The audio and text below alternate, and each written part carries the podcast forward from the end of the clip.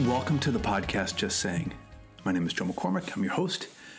And today we're going to talk about defining the word virtual. If you're new to the podcast, I'm really happy that you're here. And if you've been here before, welcome back. As you may know, I've written a book called Brief, Make a Bigger Impact by Saying Less, and also a book called Noise, Living and Leading When Nobody Can Focus. My business, The Brief Lab, is really about helping people become lean communicators, clear and concise. And today we're going to talk about virtual. You hear this term a lot now. Uh, virtual meetings, uh, virtual sessions, everything's virtual, virtual, virtual. And I'm bringing this up because we are starting to do these ourselves. Yet I suspect that that term may imply something that it's not. I'm not against using it, but I think it may be misleading. And that's why I want to do a podcast on it. When we think of the term virtual, we may uh, need to go back to the dictionary almost and and look at, like, what are the synonyms or antonyms? Like, what is it similar, right? Virtual. Um, and then what is the opposite? Okay, so if you think about virtual, it'd be like the opposite of real. So it's somehow not real. It's not, it's not actual. It's not present. It's not authentic. It's not genuine. It's not real. It's not true. Um, and the term virtual is sort of a, a blanket statement. And when people are talking about virtual learning right now, it can be misleading to think that it's somehow false or less than real. It might be seen as sort of a, a copy or an imitation or facsimile. And none of that actually is is is close to the mark. When it comes to some of the things that people re- are doing right now, um, specifically on video conferencing, I, I did a podcast on this recently, kind of looking back at my career as a tech marketer, helping to promote that technology nearly two decades ago. And what we're seeing right now is really fundamentally um, was unimaginable then. Unimaginable. The, the the quality, the consistency, the simplicity, the affordability, how pervasive it is. It really is a very different world. And it would be unfortunate if people use using the term virtual were to somehow look at it as like a very, very distant second place Um, alternative or option, and really hoping and waiting for in person. And and I'm not going to argue between if in person is better than than than a virtual session. Um, that's that's I, in my opinion, it's silly. Um, if I think about the term virtual, I think it's an okay term, but it, I think that if if you talk about having a conversation with somebody, we don't argue about if it's better to have a conversation in person than on a cell phone. And I don't talk about a cell phone conversation as being virtual because I'm actually talking to somebody. Okay, so it's not an imitation. It's not a copy. It's my voice. You just can't see me in that conversation. So we don't argue over, okay, but you really should have an in-person conversation versus a conversation on cell phone. They're just options or alternatives. And I think the same thing is true that we're seeing now. And that's the reason why I wanted to talk about it today. So when we when we look at this term, um, I think the the one of the issues is, um, well, what do we actually mean? What are we trying to say? And and I'm looking at Zoom or um, some of these other platforms that you might be familiar with. And I think the first thing is the better term that I've heard is online live. And that term really is a it's a better distinction. And the courses that we teach that are virtual brief courses are really online live experiences. So they're online, but they're live. So you see the instructor and the participants see each other. It's live. Um, they talk. You can hear them. It is um, a high quality online live experience. So our courses technically are online live courses. And I'm excited about the advent of this, um, th- these platforms and this op- opportunity, albeit accelerated and we're pushed into it because of, of a crisis and a pandemic.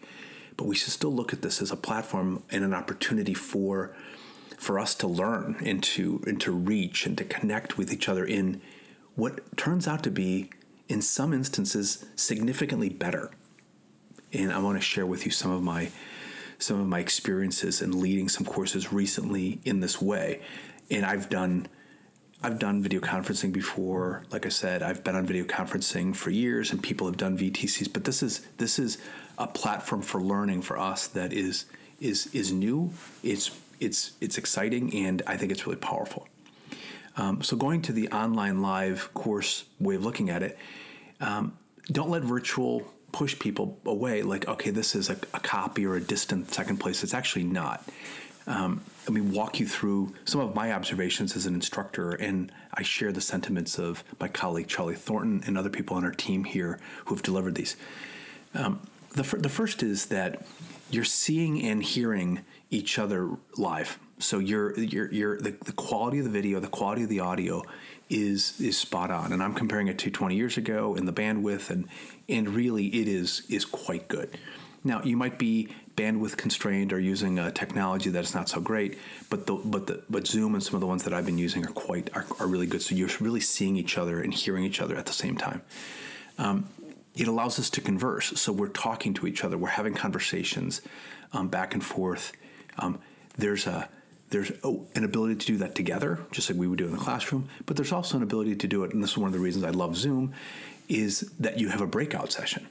So now I can I can I can put small teams together in a breakout, and they talk to each other individually, and they're actually having a real conversation about the topic that I asked them to do.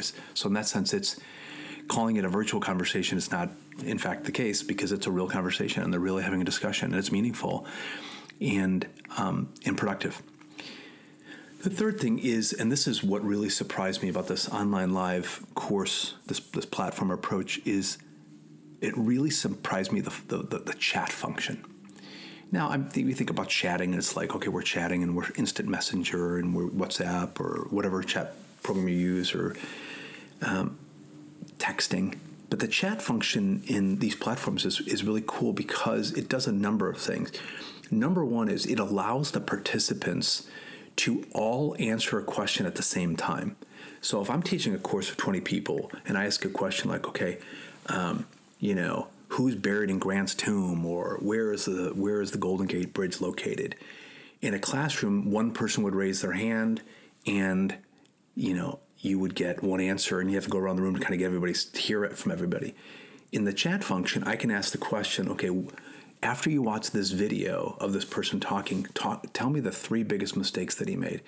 And within, you know, thirty to sixty seconds of people reflecting on that, I get everybody, boom, answering that question at the same time. And I could scan the chat box and look at the answers and start bunching them and grouping them into categories of rankings real time. That is, is very, very difficult to do in a classroom.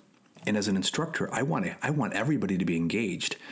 And in, in the classroom, sometimes the person raises their hand first, gets called on, and the other person doesn't talk. And people kind of become a little bit like, all right, the active uh, extroverts talk more and the introverts don't. And it makes it more difficult. The chat function changes that immediately. So I have an, I have participants that are using that and going to that. The second thing about the chat function in this online live course approach is there's some degree of anonymity. It's not complete, but but you can say things, and even though your name is associated to it, there, people feel safe. Um, in a classroom, you might have a person that ha- wants to say something, but they don't feel safe, or there's not a time for them to say something. The chat function creates this almost democratic, immediate way for people to correspond and communicate with the instructor and the group in a way that, quite honestly, isn't possible as nearly as much in a classroom. Another thing that the chat function really surprised me is it gave me the ability to give control to the participants to do what amounts to like real-time voting. So we would do exercises in our courses, and we would have somebody do a briefing on like an article they read the night before, and they give a three-minute briefing in the article. And I would ask, okay, everybody in the in the, in the course, go into your chat bunk, uh, function and type in a hit, hit and miss. What do you like? What should we keep? What should we change? And everybody's everybody's commenting. So instead of waiting their turn, they're actually providing peer-to-peer evaluation, which is really powerful to hear your peers briefly comment on what what what worked and what didn't. And and even going deeper in that, I I as the instructor would hear things and notice things that were really effective. Then I would I would ask, or I'd po- almost poll the participants, what words were the most memorable in that particular segment? And then they would say it, and I would tell the person who said it, see that those things that you were saying that you prepared, notice how they're hearing it now. So that function of chat the the immediacy, how it can hit everybody, the period, all those things became to me like really surprising in, in, in super exciting ways of, of, of teaching.